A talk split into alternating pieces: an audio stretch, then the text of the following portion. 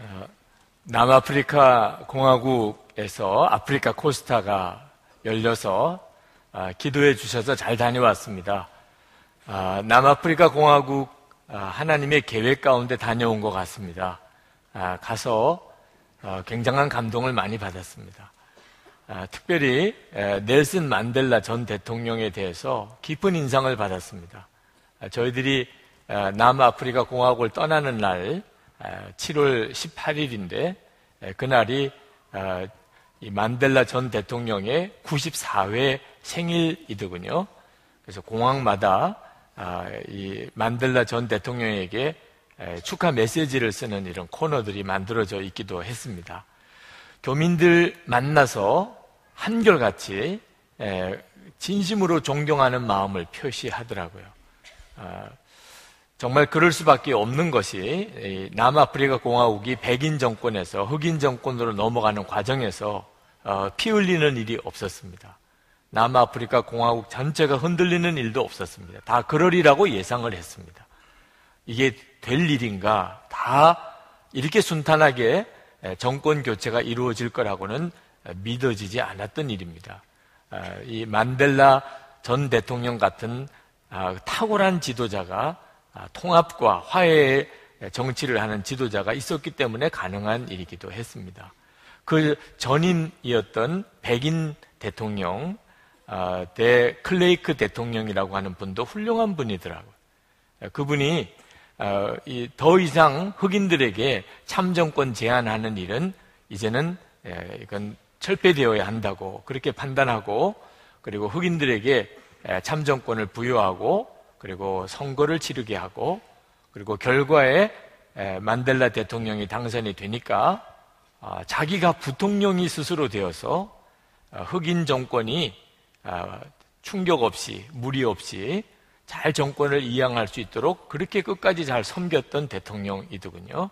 그래서 두 분이 다 노벨 평화상을 받았습니다.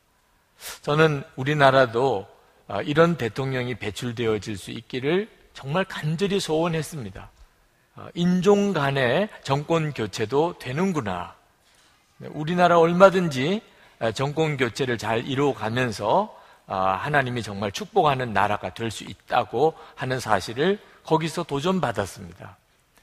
이 만델라 전 대통령의 일화가 참 많지만 아주 깊은 감명을 받은 것이 그분이 27년 동안이나 아, 루빈 섬이라고 하는 곳에서 채석장이 있는 곳에서 무려 27년 동안이나 거기서 아무 말 하지 못하고 흑백 차별 정책을 반대한다는 것 때문에 온갖 고초를 다 당했습니다.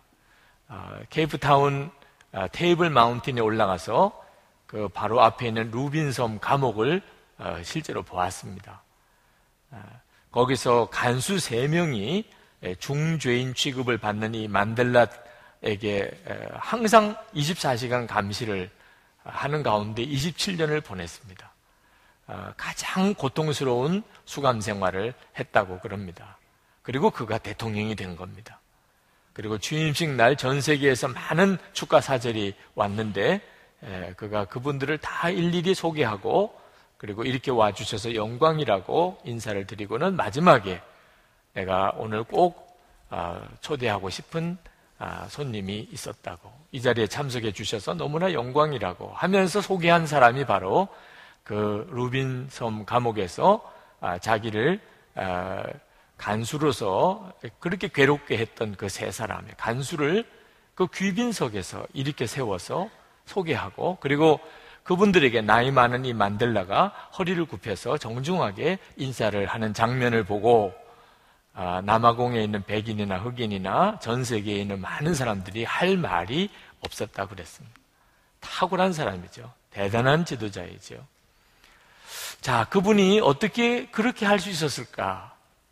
그 만델라 대통령이 자기가 27년 동안이나 감옥 생활을 하면서 자기가 그렇게 변화되었다고 그렇게 고백을 했습니다. 그가 친한 친구에게 이런 이야기를 했다고 그럽니다. 자네도 알다시피 내가 젊었을 때는 성격이 불같고 자주 화를 내지 않았었나. 그러나 수감 생활을 하면서 감정 절제하는 법을 배웠다네. 그 덕분에 이렇게 살아남을 수 있었던 것 같아. 감옥에서의 모진 세월이 나에게는 오히려 약이 된 셈이지. 나는 더 강해졌어. 고통과 좌절을 극복하는 법을 깨달았어. 무엇보다 소중한 것은 감사하는 마음과 관용의 정신을 배운 거야. 고통과 시련, 강한 인내와 훈련이 없었다면 결코 깨달을 수 없는 일이지. 아, 여러분 혹시 힘들고 어려운 일이 있습니까? 그렇다면 어, 여러분 정말 그것이 하나님의 축복에 변장을 하고 여러분에게 온 하나님의 축복이라고 여러분도 꼭 믿어보시기 바랍니다. 오늘 이 시편 39편이 그대로 그 간증이기도 합니다. 다윗이 너무나 어려운 일을 겪으면서 그는 어, 그가 영적인 눈이 뜨인 것에 대하여 어, 간증하고 있습니다. 다윗이 굉장한 어려움을 겪는데 그 어려움을 어, 그는 말을 할 수 없는 고통이라고 그렇게 표현을 했습니다. 1절 말씀을 한번 보실까요? 내가 속으로 다짐하였다. 나의 길을 내가 지켜서 내 혀로는 죄를 짓지 말아야지. 악한 자가 내 앞에 있는 동안에는 나의 입에 재갈을 물려야지. 아, 다윗은 내가 말을 하지 말아야 되겠다. 라고 그렇게 결단을 했다는 겁니다. 여러분, 말하지 않는 고통을 한번 경험해 보셨나요? 미국 필라델피아에 이스턴 스테이트 감옥이라고 하는 유명한 감옥이 있다고 그럽니다. 1829년에 세워졌는데 지금은 이제 뭐 관광지고 영화 촬영 장소로 그렇게 사용이 되고 있지만 상당히 유명한 감옥이라고 그럽니다. 그 지역이 퀘이커 교도들이 많이 살던 곳이라 감옥을 처음에 만들 때 재수자들에게 물리적인 어떤 고통을 주는 일은 하지 않는 감옥을 만들었다고 그래요. 그 19세기 초에 미국 백악관에도 상수도 시설이 제대로 잘 안 될 그때 이 감옥에는 완벽한 상수도 시설을 갖춰 놓고 그리고 중앙 난방 공급 장치도 만들어지고 거의 호텔급 교도소를 만든 겁니다.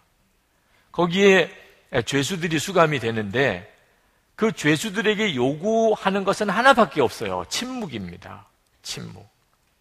침묵하기 위해서 죄수들 한 사람 앞에 다 방을 하나씩 주었습니다. 그리고 밥도 어, 식당에 모아서 밥을 먹으면 말을 하게 되니까 간수들이 다 방에다가 밥을 배달을 해 주었어요. 간수들이 복도에 다닐 때도 소리 날까봐 덜신을 신고 다닐 정도로 온 교도소가 조용한 침묵 속에 그렇게 하루하루가 진행이 됐다는 거죠. 근데 죄수들이 그렇게 거기를 가기 싫어했다는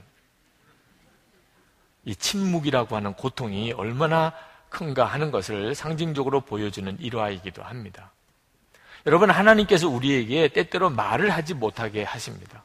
물론 여러 가지 상황이 말을 못할 상황이 되기도 하지만 하나님이 그렇게 하실 수도 있다는 것을 여러분이 아셔야 합니다.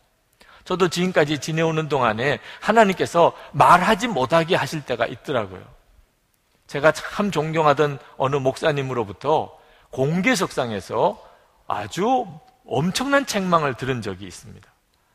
그것도 뭐 제가 무슨 진짜 잘못한 일이 있어서 그런 게 아니고 오해에 의해서 그런 책망을 들었을 때 그때 정말 제 마음에서 주님이 입을 다물라고 하셨어요. 아무 말을 하지 말라. 그냥 들으라는, 책망을 들으라는 거예요.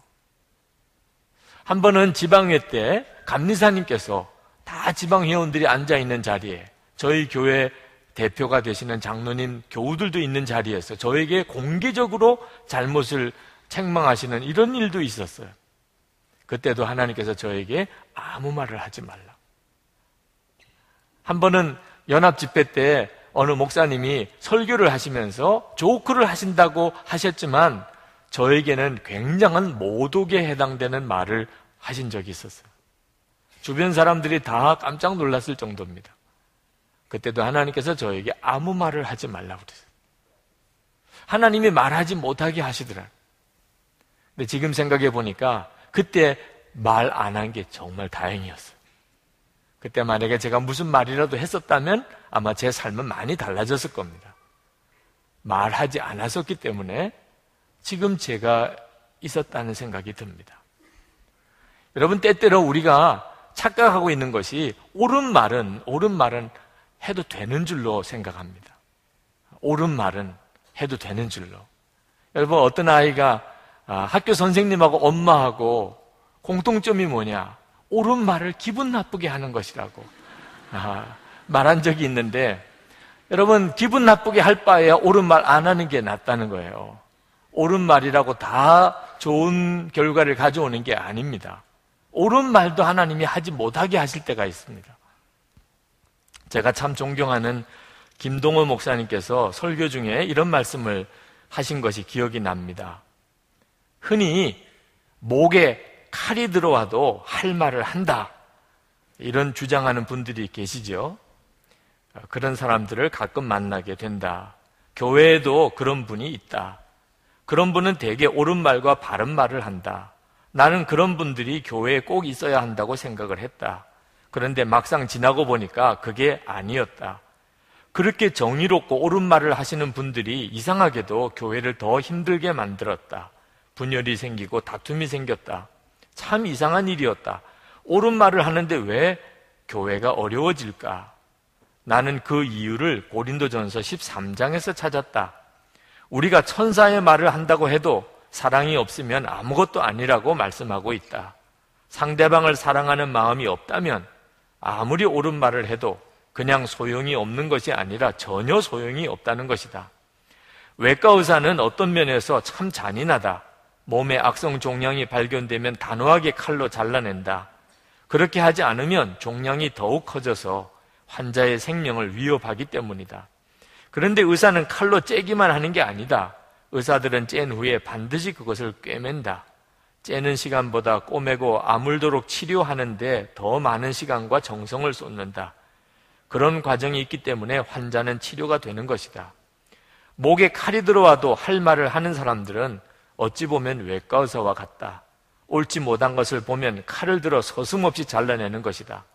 여기까지는 의사와 같은데 그런데 다른 것은 찔 줄만 알지 싸맬 줄을 모른다는 것이다. 꼬매고 치료할 줄을 모른다. 목에 칼이 들어와도 할 말은 하는데 그 다음에 싸맬 줄을 모르면 결과는 살리는 게 아니라 죽이는 게 되는 것이다. 그런데도 정작 당사자는 그것을 모르는 게 문제다. 내가 틀린 말을 했나? 이렇게 생각한다.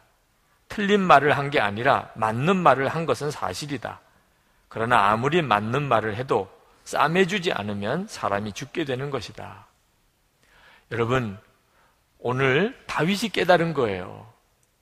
그는 속으로는 할 말이 많았습니다. 사람들의 많은 말을 들었어요. 자기도 할 말이 많아요.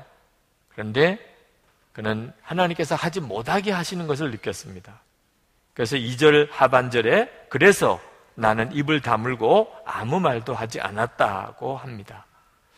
자, 여러분, 아, 우리가 이와 같은 상황을 수도 없이 경험합니다. 지금도 아마 여러분 정말 속이 터질 것 같은 분이 있으실 거예요. 할 말은 많은데, 하고 싶은데, 말을 못할 상황에 지금 처해져 있는 분들이 있으실 겁니다.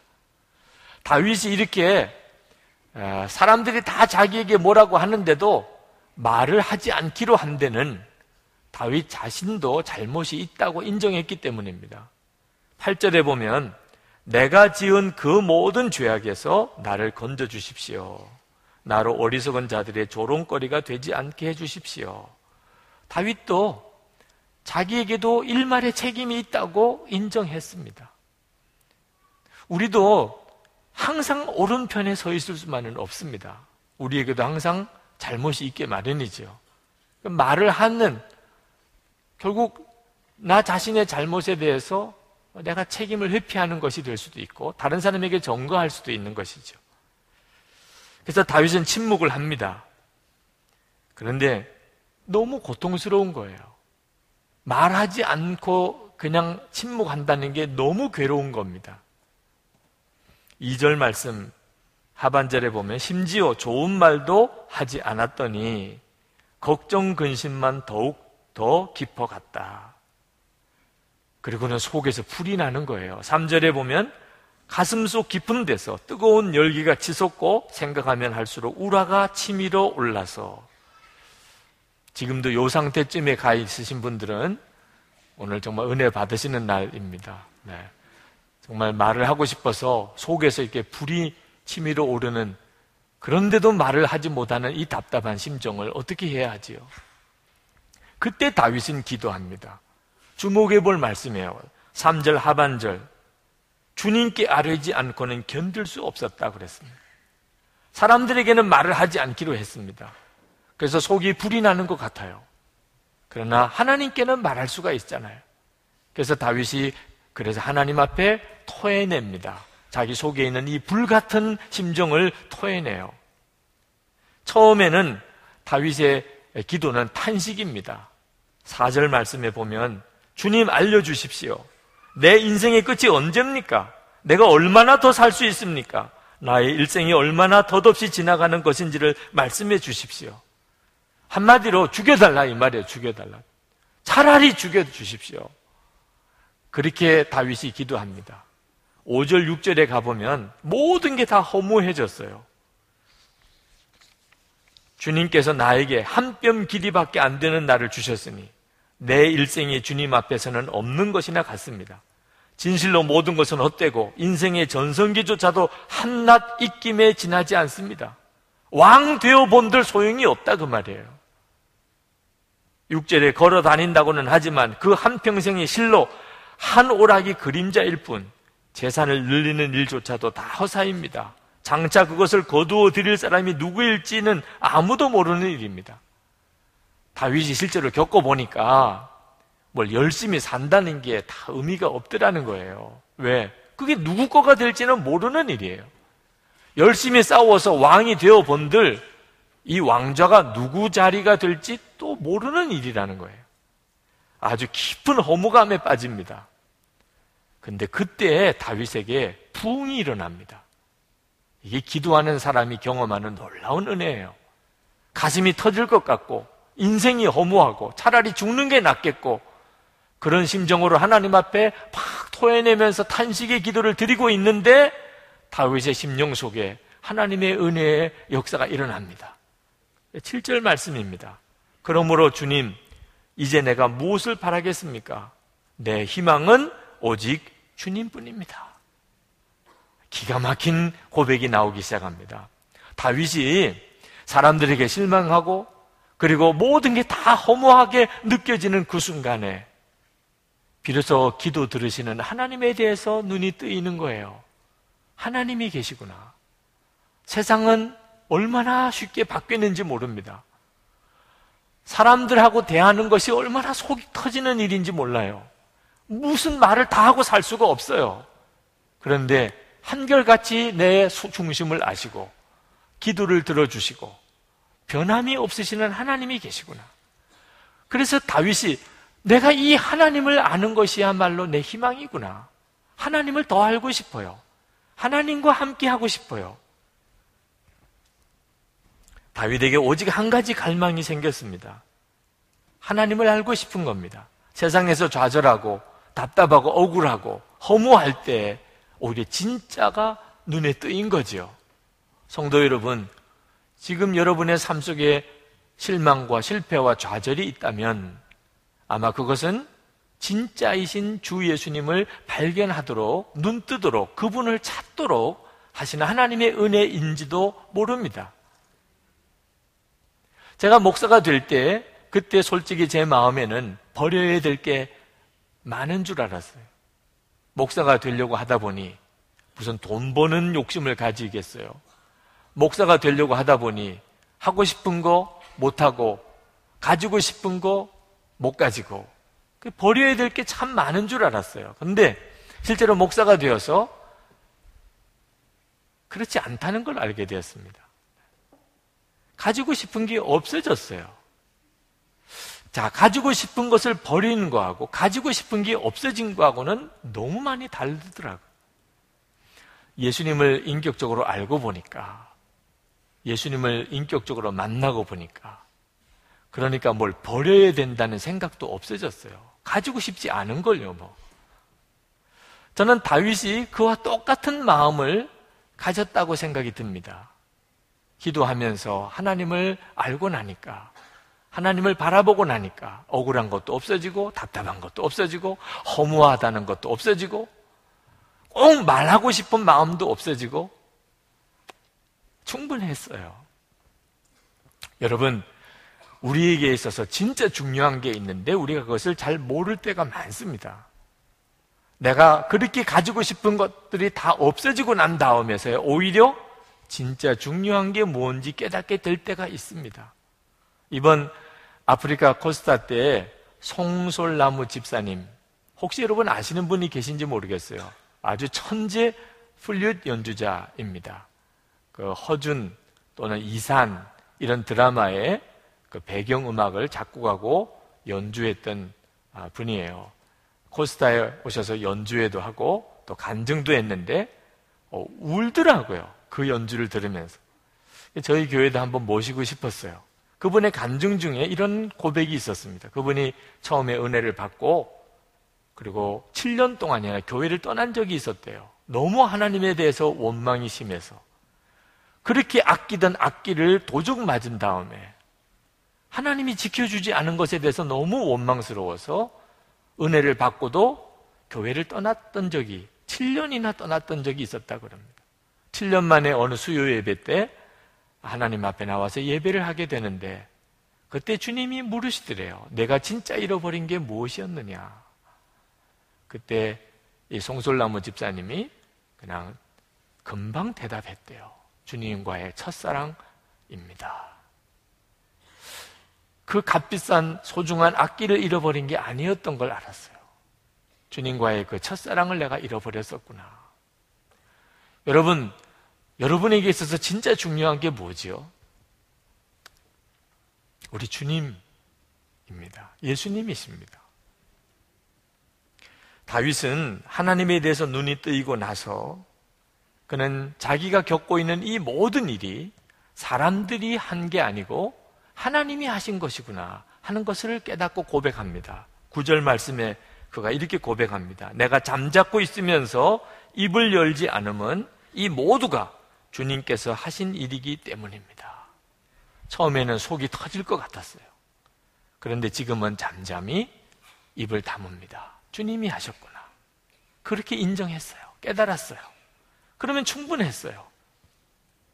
여러분, 혹시 여러분이 너무너무 속상하고 답답하고 미칠 것 같고 그냥 다 허무하고 차라리 죽고 싶고 그런 마음이 들고 있다면 그렇다면 아직도 여러분 안에 여러분의 자아가 시퍼렇게 살아있어서 그렇습니다. 네. 정말 쓸데없는 것을 붙잡고 있는 거예요. 나도 좀 말좀 좀 하고 삽시다. 꼭 그럴 필요가 없습니다. 여러분이 예수님을 정말 만나고 나면 그러면 말하고 안 하고가 그렇게 중요한 문제도 아니에요. 다윗은 정말 주님을 갈망하는 기도를 드립니다. 12절에 주님, 내 기도 들어 주십시오. 내 부르짖음에 귀를 기울여 주십시오. 내 눈물을 보시고 잠잠히 계시지 말아 주십시오. 나 또한 나의 모든 조상처럼 떠돌면서 주님과 더불어 살아가는 길성과 나그네이기 때문입니다. 그리고 13절에 아주 간절한 기도를 드립니다. 내가 떠나 없어지기 전에 다시 미소 지을 수 있도록 나에게 눈길을 단 한 번만이라도 돌려주십시오. 다윗이 내가 정말 이렇게 죽어 없어지기 전에 내 얼굴에 기쁨이 솟아나도록 주님 눈길 한 번만 저에게 돌려주십시오. 예수님을 믿어도 그렇게 지식으로만 알고 교회만 왔다 갔다 하는 식으로 이렇게 믿는 믿음으로는 진정한 기쁨을 경험하지 못합니다. 주님의 눈길을 내가 경험하는 것. 예수님을 믿어도 전혀 다른 거죠. 예수님을 내가 아는 거예요. 내가 주님을 만난 거죠. 그때만 우리는요, 우리 속에서부터 기쁨이 올라와요. 내 처지와 형편이 억울하기 짝이 없어도 상관없어요. 주님으로부터 내게 기쁨이 올라와요. 제가 이번 코스타에 운동선수인 한 청년을 상담한 적이 있습니다. 갑자기 지나가는데 저를 떡 붙잡고 상담하겠다니까 뭐 안 할 수도 없지요. 네. 그리고 이미 뭐 상당히 흥분되어 있는 상태예요. 운동선수니까 덩치도 있고 그런데다가 뭐 흥분 상태에 있는 친구라 뭐 지금 상담할 시간이 아니야 이럴 상황이 아니더라고요. 네. 그래서 서서 상담을 했습니다. 그랬더니 그 친구가 하는 이야기가 자기가 이번 코스타에 사실은 억지로 왔대요. 오고 싶지 않았는데 억지로 왔대요. 근데 와서 성령 하나님께서 자기 속에 들어오는 경험을 했답니다. 불이 임한 경험을 했대요. 하나님이 자기 속에 들어오시는 것을 알았대요. 그리고 자기에게 너는 내 아들이라, 너는 왕이라 하는 놀라운 말씀을 듣고 정말 펑펑 울었대요. 자기의 부끄러웠던 삶을 다 주님께 회개하고 그리고 그렇게 행복할 수가 없, 없었대요. 내가 하나님이 나를 아시고 내 안에 오시고 그리고 내가 하나님의 아들이라고 하시는 것에 대해서 깨닫고 그 기쁨을 사람들에게 전하고 싶었고 간증하고 싶었고 찬송하고 싶었대요. 그런데 코스타 일정 속에 내 끼를 보여봐. 장기 자랑 같은 순서가 아, 하나 있었는데 거기에 나가서 어, 불을 내려 주셔서 그 찬송을 부르면서 하나님이 자기에 주신 은혜를 증거하고 고백하고 찬송하려고 준비를 했답니다. 그리고 이제 그 올라갔는데 30초 만에 땡 하고 내려왔대요. 사회자가 내려가 주세요. 이렇게 이야기를 하더래요. 얼마나 창피한지. 그렇게 충만하게 올라갔다가 내려올 때는 얼마나 창피한지. 사람들이 다 자기를 쳐다보는데 쟤 왜 올라갔어? 이런 느낌이 들어요. 이게 뭐냐 말이에요. 나는 분명히 내가 받은 은혜를 고백하고 찬송하려고 올라왔는데 이 어떻게 이렇게 할 수가 있냐? 하나님 정말 어떻게 이렇게 하실 수가 있어요? 그때 마음속에는 무슨 상관이야, 너.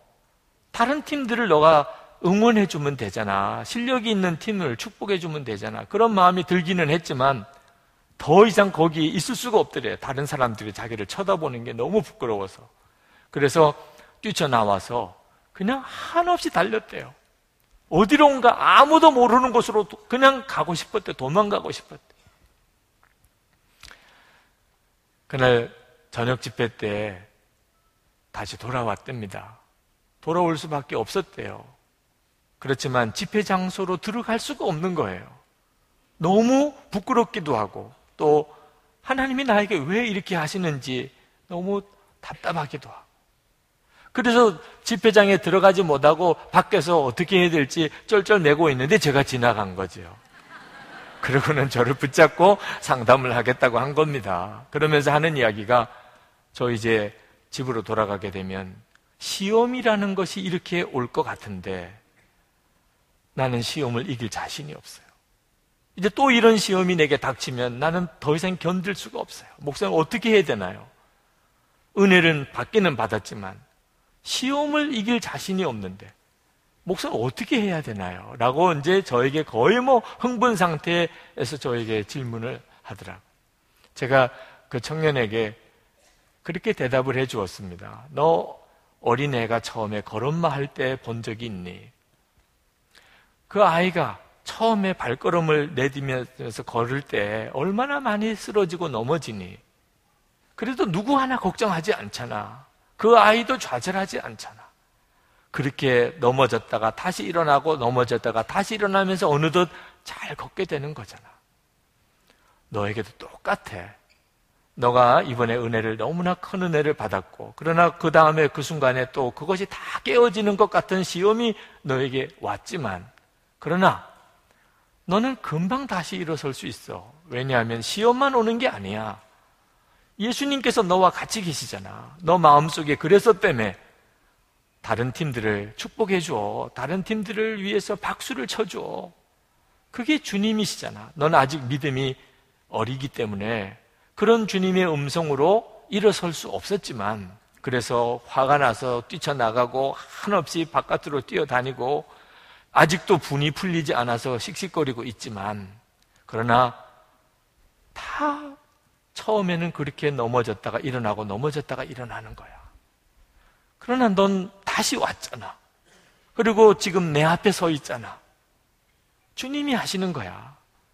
주님을 바라봐. 너 다시 집에 돌아가면 또 시험이 올 거야. 그러나 걱정하지 마. 쓰러지는 것에 걱정하지 마. 주님이 다시 너를 일으켜서 또 일어나게 하소서. 이제는 아주 믿음이 강한 자로 너를 세워주실 거야. 너 운동선수잖아. 처음에 훈련 시작하면 다, 다 서툴잖아. 그러다가 어느덧 선수가 되는 거잖아. 그러면서 주님이 주시는 마음이 있었어요. 너 이번에 가면 주일 예배 때 목사님에게 부탁드리고 꼭 간증을 해라. 목사님 저 간증할 게 있어요. 그래서 간증할 시간을 달라고 그래라. 그리고 이번 코스타 때 너가 받은 은혜를 그리고 그리고 30초 만에 땡 한 거 다 고백해라. 그리고 너무 화가 난 거. 견딜 수가 없어서 바깥으로 뛰쳐나가서 한없이 뛰어다닌 거. 그리고는 다시 돌아왔는데 들어갈 수가 없어서 너 쩔쩔맨 거. 그때 나를 만난 거. 다 간증해라. 주님이 역사하신 거야, 다. 그리고 다시 일어선 것을 너가 고백하면 너에게 있어서 놀라운 영적인 진보가 있을 것이다. 얼굴이 확 펴졌어요. 네. 근데 감사한 것은 폐회배 때 아, 강사님이 여러분 중에 혹시 간증할 사람이 있나요? 아, 저요. 그러고 나 폐회배 때 간증을 하는 거 있잖아요. 네. 할렐루야. 너무 놀라운 일이죠. 여러분, 여러분들도 정말 속 터질 것 같은 하나님 왜 이렇게 하시죠? 정말 속이 터질 것 같은 입이 열 개라도 할 말이 없고 너무 허무하고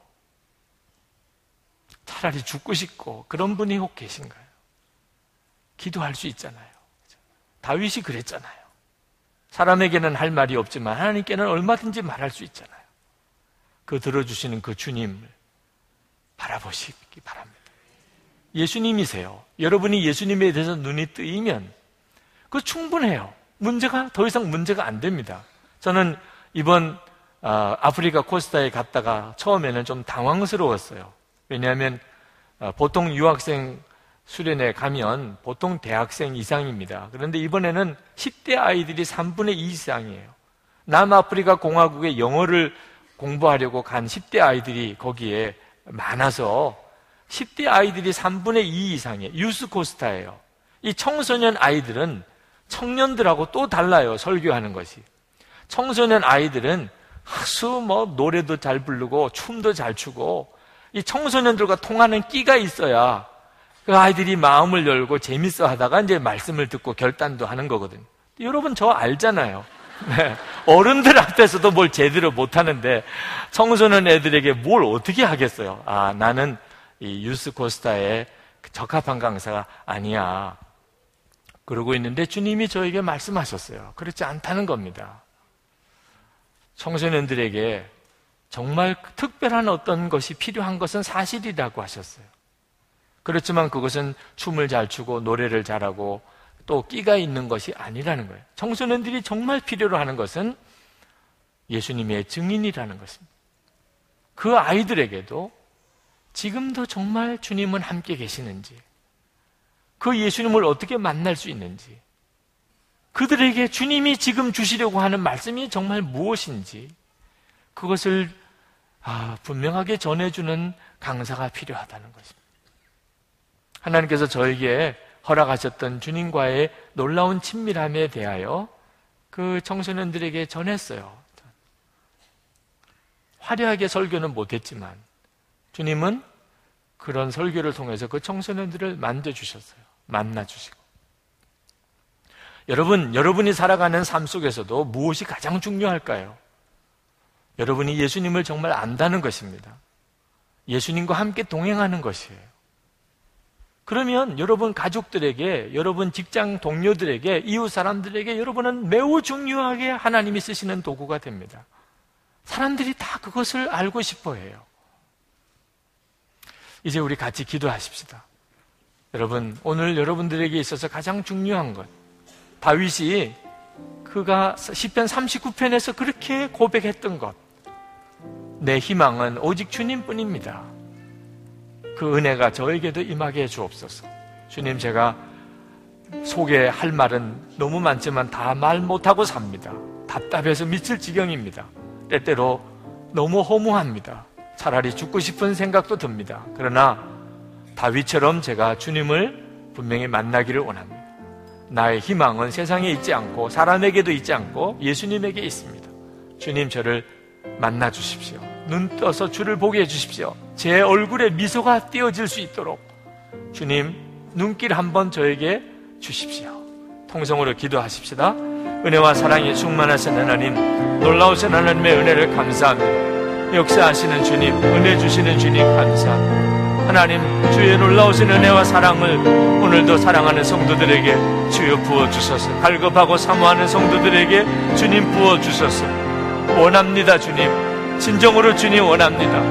주님이시면 충분합니다. 하나님, 때때로 너무 답답할 때가 많고, 하나님 너무 허무하고, 하나님 때때로 죽고 싶은 생각 들 때도 있지만, 주님, 우리의 기도를 언제나 들어주시는 주님, 언제나 함께 하시는 주님, 주님을 사모합니다. 다윗이 갈망하고 소원한 것처럼 주님을 원합니다. 친밀히 주님을 알기 원하며 주님과 행복하게 동행하는 자가 되기를 원합니다. 하나님의 은혜의 통로로 쓰임 받고 싶습니다.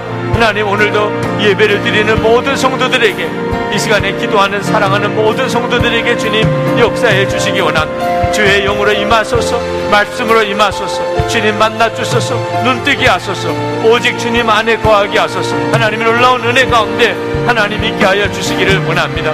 주님 붙들어 주시기 원합니다. 주님과 동행하며 또 한 주간 승리의 삶을 살게 하여 주시옵소서 주님 감사합니다. 아버지 하나님 감사합니다. 주님 정말 감사합니다. 하나님 우리의 삶이 매우 공고해서 하나님 말 다 마음껏 하고 살지 못하고 또 때때로 너무 허무감에 빠지고 차라리 죽는 것이 좋겠다는 생각이 들 때도 있지만 주님 우리에게는 우리의 기도를 들으시는 주님에 대한 믿음이 있습니다. 오늘 다윗처럼 우리의 희망은 나의 희망은 오직 주님뿐입니다. 예수님 눈을 열어 주소서. 우리의 얼굴에 기쁨이 넘치도록 주여 주의 눈길을 우리가 볼 수 있게 해 주옵소서. 우리를 향하여 주의 눈길을 하나님 허락해 주소서. 오늘 이 예배 참여한 모든 성도들에게 주여 임하소서. 예수님 한 분이면 정말 충분한 그 믿음을 주소서. 하나님, 우리가 살고 있는 세상은 얼마든지 살만한 가치가 있고 또 우리에게 주신 사명이 있는 삶이요. 우리의 가족들, 우리 주변에 있는 모든 이들에게 주님의 은혜의 통로가 되어지는 삶을 살게 하여 주시옵소서. 주 예수님, 감사합니다. 오늘도 전심으로 찬양하고 주님께 나와 예배하는 성도들, 또 정성을 다하여 주님께 예물 드린 성도들을 축복합니다. 드려진 이 헌금이 하나님 나라 영광 위하여 귀하게 사용되게 하소서. 성도들의 삶에는 복이 되게 하소서. 저들의 영혼과 육신을 축복하시고 가정과 자녀들과 기업에 복을 주소서. 거룩한 성도와 교회가 일어나게 하소서. 이 민족이 새로워지고 남북이 통일되게 하시고 북한에 있는 동포가 구원받게 하소서. 북한을 둘러싸고 수련회를 하고 단기 선교 여행을 떠난 청소년들의 기도를 오늘도 들어 주소서. 주여, 세계 열방에 나가 복음을 전하는 선교사님들과 단기 선교 여행을 떠나 있는 성도들과 청년들을 축복해 주옵소서. 인도하소서 주님. 곳곳에서 드려지는 예배를 주님 받아 주소서. 예수 그리스도 이름으로 간절히 기도합나이다. 아멘.